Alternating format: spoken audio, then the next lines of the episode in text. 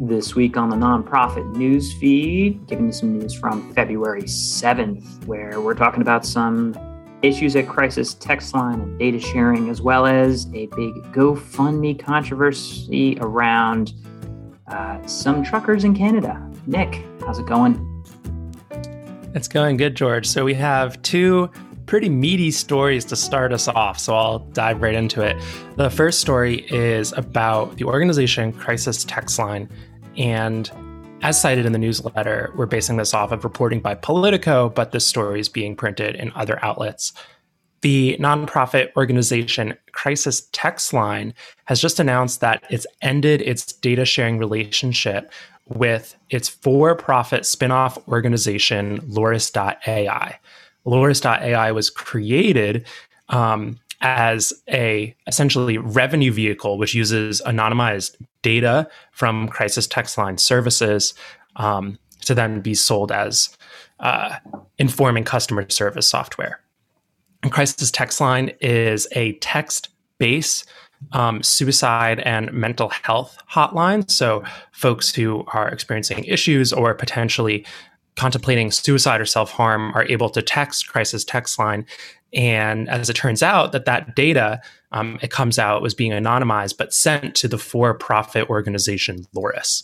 Um, there was a lot of criticism of this practice coming from both data privacy experts as well as even uh, lawmakers, including Senator Kirsten Gillibrand.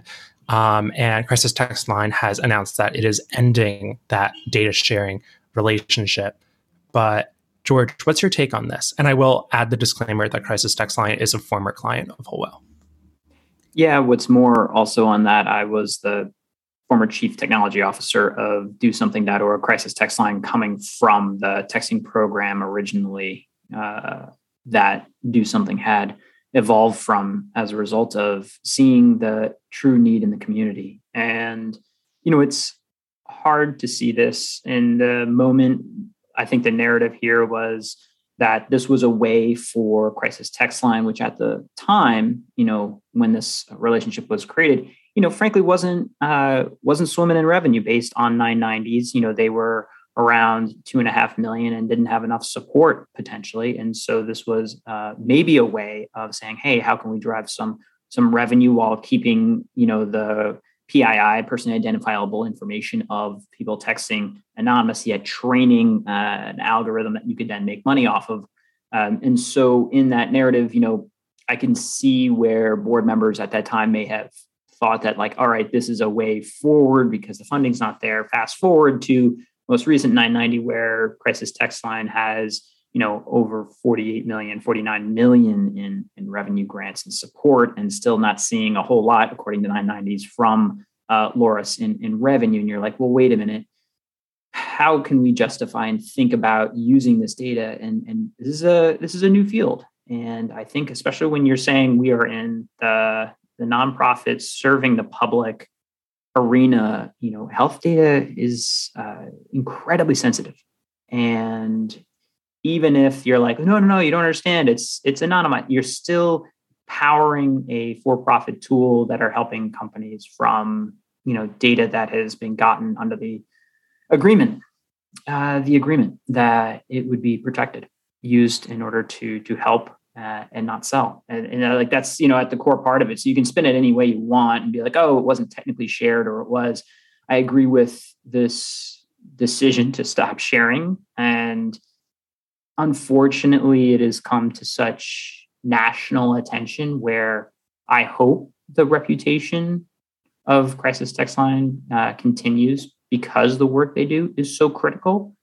Any question of that, go to Crisis Trends, you know, crisistrends.org to see the volume of support they offer to people in need in crisis. And, you know, that that's, a, it's a powerful tool and I hope that they can uh, they can push through this and, and, and move forward. But this has garnered a lot of attention, and, and the downside is that others who are looking to innovate and push forward and use more data and more tech to improve the lives of people that potentially are vulnerable, like aren't hopefully set back as a result of this, either from funding standpoints or being, oh, we can't touch anything with regard to data, but also a reminder when you're in that room, the ethical compass matters quite a bit because you have to consider um, not just how it looks, but generally how it is.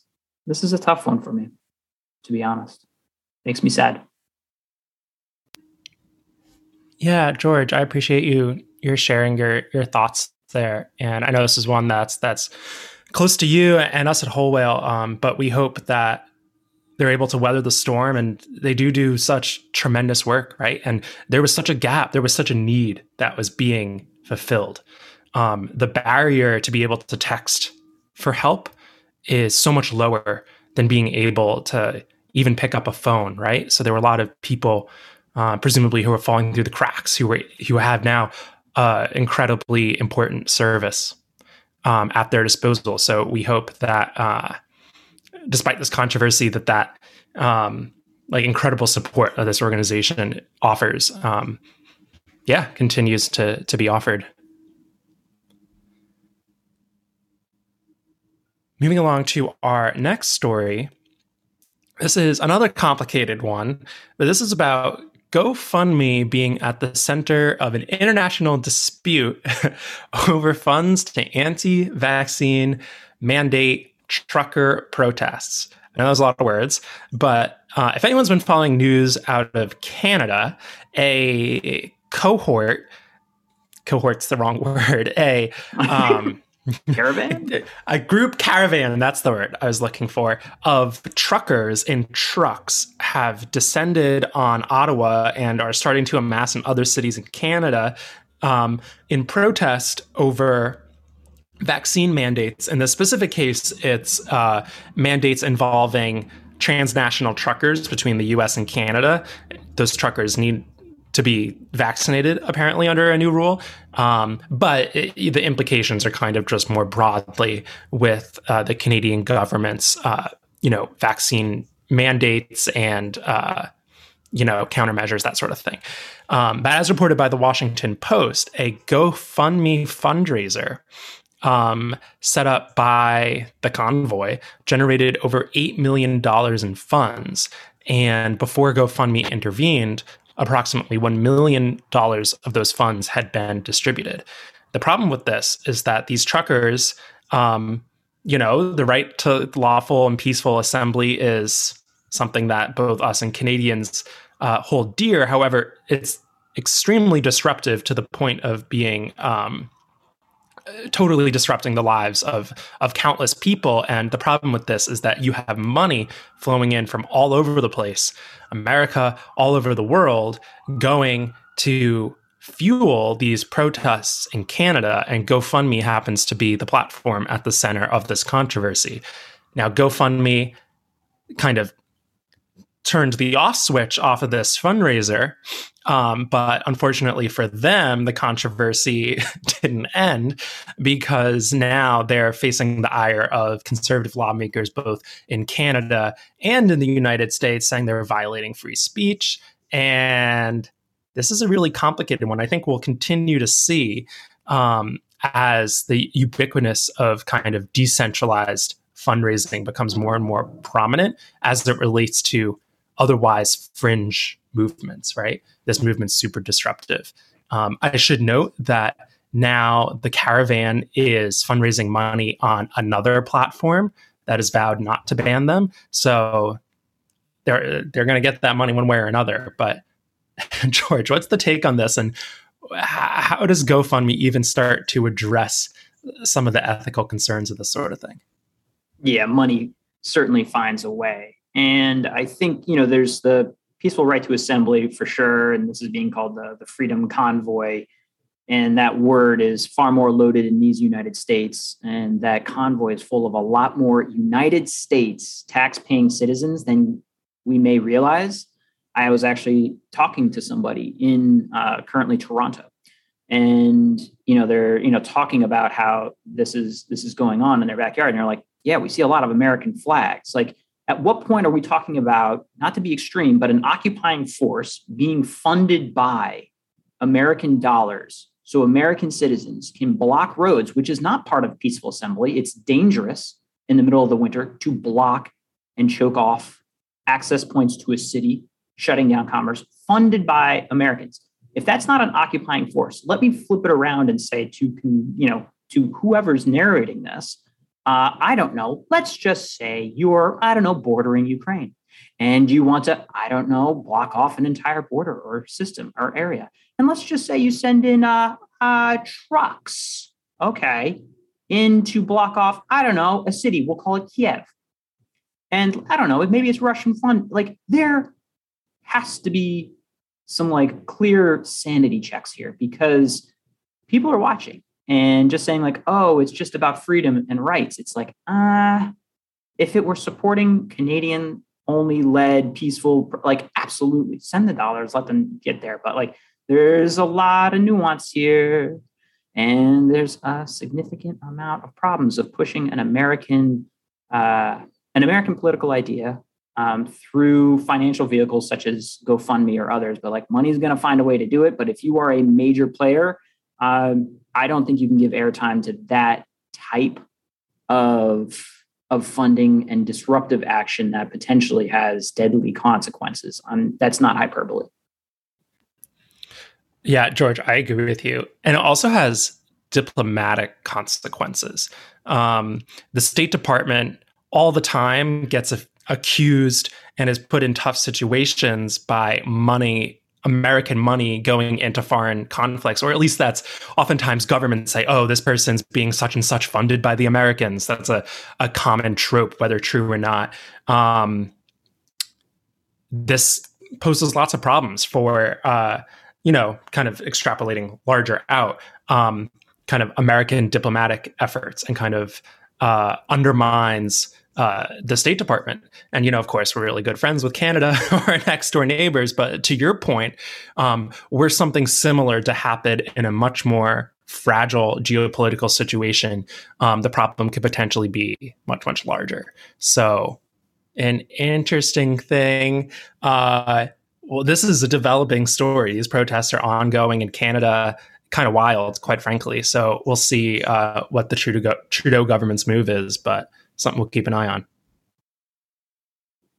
Yeah, the, hypocrisy here is just hilarious. I, I'm just in my mind imagining what if unvaccinated, I don't know, say people from our southern border friends in Mexico were coming over the border and then, oh, wait a minute, you are in a riot over this because that's immigration in. And oh, look at these uh, folks coming into our country and then like causing chaos. Like, truly, wow. I really, I got to leave it there because there's too many analogous, ridiculous mental models to apply here, where none of them none of them add up to a coherent policy. Yeah, for sure. That is fair. That is fair. All right, shall we go into our news summary, George? I feel like I'm way too spicy for news summary. All right, yeah, absolutely. We can take it. We got some uh, some good ones here. Um, this first one I think is really important. Um, this is about a settlement reached between uh, Native American tribes in the United States with Johnson and Johnson over the opioid epidemic. Um, so, as it turns out, that J and J is going to pay 590 million dollars um, in a settlement to various tribes, including um, Cherokee Nation and and other nations. Um, Purdue Pharma has also already committed at least tens of millions uh, to tribes in um, settlement. But unfortunately, money does not solve the problem of human lives, right? I guess this money is going to go to addiction recovery programs and all sorts of things, but it doesn't absolve, absolve them of, of the harm that's been done, particularly in these communities. And um, and one statistic that just boggles the mind, um, to quote from this New York Times article, in 2016, for example, Oglala Lakota County in South Dakota, home to the Oglala Lakota tribe, had an opioid related death rate of 21 people per 100,000. That is borderline a COVID death rate. Like, the, like this is crazy. Um, and it was more than twice the state average. So uh, this article goes into how um, particularly indigenous communities are hit the hardest by the opioid epidemic. So I guess is a good thing that they're getting money to, to go into these programs and, and try to help people. But man, it's the, the damage is staggering. A good precedent for all, you know, big pharma to be aware of that, you know, the, the drugs you create have a real responsibility and impact on the community. And the fact that this went so long and so ignored, uh, you know, we're we're going to look back at this time unfavorably at the at the scale of damage done by companies improving their bottom line and greasing the wheels to over prescribe a deadly opioid. Not nearly enough, you know, just it, um, it, it is it is good to see at least some of this start to happen, but I expect more hopefully to come uh, because the the precedent being set here. All right, our next story. This one's a lighter one, maybe. um, is about cryptocurrency users creating decentralized autonomous organizations referred to as DAOs. And George, I'm not even going to try. What's what's DAOs, what's happening here? what's going on here? Uh, decentralized autonomous organizations (DAOs) are coming up quite a bit. Where you know, again, also nonprofits are playing 501c3s. Nonprofits and foundations are playing massive roles in the way that a lot of these uh, cryptocurrency platforms are beginning to take shape.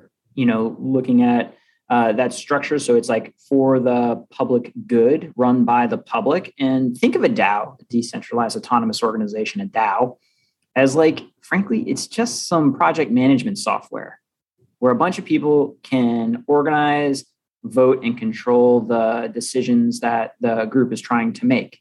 And it's potentially, in the most optimistic sense, uh, a large way of how maybe future uh, corporations may be structured to give more governance control to the folks that work there, folks that are part of it. And you know choosing a, a nonprofit is uh, is interesting. And that may be a big boom if it like becomes the pathway of um, of how it's taxed and how it's done because it's not in the true sense of like oh here's our ceo and here's our you know normal governance. It's actually uh, maybe a perfect match. So it's, it's interesting to see how uh, nonprofit structures might be leveraged in our uh, new fun wild west of blockchain tech We'll see. we'll see where this takes us. George, okay. Question. Unrelated question. Um, when do nonprofits have to start worrying about the metaverse? Tuesday of February 2nd, 2027. That's I don't even know specific. if that's the right day for that, but like that, that specific day uh-huh. Uh, yeah, when do you have to start worrying about the metaverse? I, I I would say there's a lot of major shifts that you can like look back and so ask way back in the 90s like when do we need a website um, you know you need a website when you need a website and when enough of your audience is there you should know enough uh, to see what it is right now the metaverse is a branding exercise truly is branding it is not an actual specific technology whatsoever there isn't a like oh if we're not there like no one will find us. Like, nope, not a thing. Um, I think the way to pay attention to the quote metaverse is to take a step back, realize it for a branding stunt, and then in the meantime, go get yourself a way to accept cryptocurrency. You know, full disclosure, the Giving Block is a great source for that. They're a current client of ours. They've been on the podcast. I would say crawl, walk, run, start there. All right. Also, 2027, February 2nd. Mark the calendar. You must be there. George, I'm going to create a meeting on our calendar. We'll we'll we'll chat then. All right. Our next story is also about a current client. Um, this is about the Jed Foundation, which has received a $15 million gift from Mackenzie Scott, um, working with the Jed Foundation's um, mental health resources in both high schools and college campuses. Um, this is a really exciting gift for them, uh, a recognition of the truly uh, both amazing work of the Jed Foundation and also the ex- very large and substantial need of our students right now um, for access to mental health resources. And this these programs are designed to help schools uh, increase the capacity to to help students through these uh, trying times. But really exciting gift. Anything else to add I would say we have run a very dangerous national experiment for the past two years. No matter what side of the fence you are on about school closures, risks to young people, and COVID, uh, the truth of the matter is, this has been a massive psychological experiment, and it has taken a toll to the tune of 18.8% of high school students having reported serious thoughts of suicide. I'll just pause on that and say, like, if that doesn't express need far, far above, far, far above anywhere it needs to be, the social deprivation experiment that has been run on uh, high school and younger uh, children is going to have downstream consequences. And I think this is a spot on gift with a great organization. Full disclosure, the Jed Foundation is a uh, client of ours. Uh, I don't know if you mentioned that or not, but uh, great to see it and hopefully more to come because there's a lot of work here to be done. Absolutely. We love to see it. Our last story related to philanthropy is about Melinda French Gates has pledged to no longer give the bulk of her wealth to the Gates Foundation. Um, of course, the somewhat infamous split um, between uh, Bill and Melinda Gates last year um, led to lots of big questions about what would happen to the Gates Foundation and its funding. And at least it looks like in this case, um, Melinda Gates is going to start diversifying um, her giving into other organizations, which I think is a great move. Um, helping other organizations level up. You know, Gates is one of the biggest, uh, largest, um, but there's lots of need out there as well. Um, so interesting to see how this plays out. Yeah, and also there's news out there the other week that the Gates Foundation getting four new board members and making that larger transition uh, to um, to new leadership. Be interesting to see how that may shift uh, giving priorities. Uh, I like this quote from uh, Miss French Gates, uh, who says, "I recognize the absurdity of so much wealth being consecrated concentrated in the hands of one person. I believe only responsible thing to do with a fortune this size is to give it away as thoughtfully and impactfully as possible. Very interesting to see, and we put these stories together for a reason between uh, between Gates and Mackenzie Scott, like two you know two major now women in the philanthropy industry, and we're curious to see how they you know work in concert, work together, or even just work in general to to really show the way of how uh, the hyper wealthy interact with the nonprofit sector. Absolutely. I'm sure we'll have more interesting stories along this thread to come. George, how about a feel good story? Yes, please. One one please. One. Okay, I got I got you. Um, this is George, you know what's coming up this weekend? Uh, the Puppy Bowl. I have it on my calendar pup- every year. The Puppy Bowl.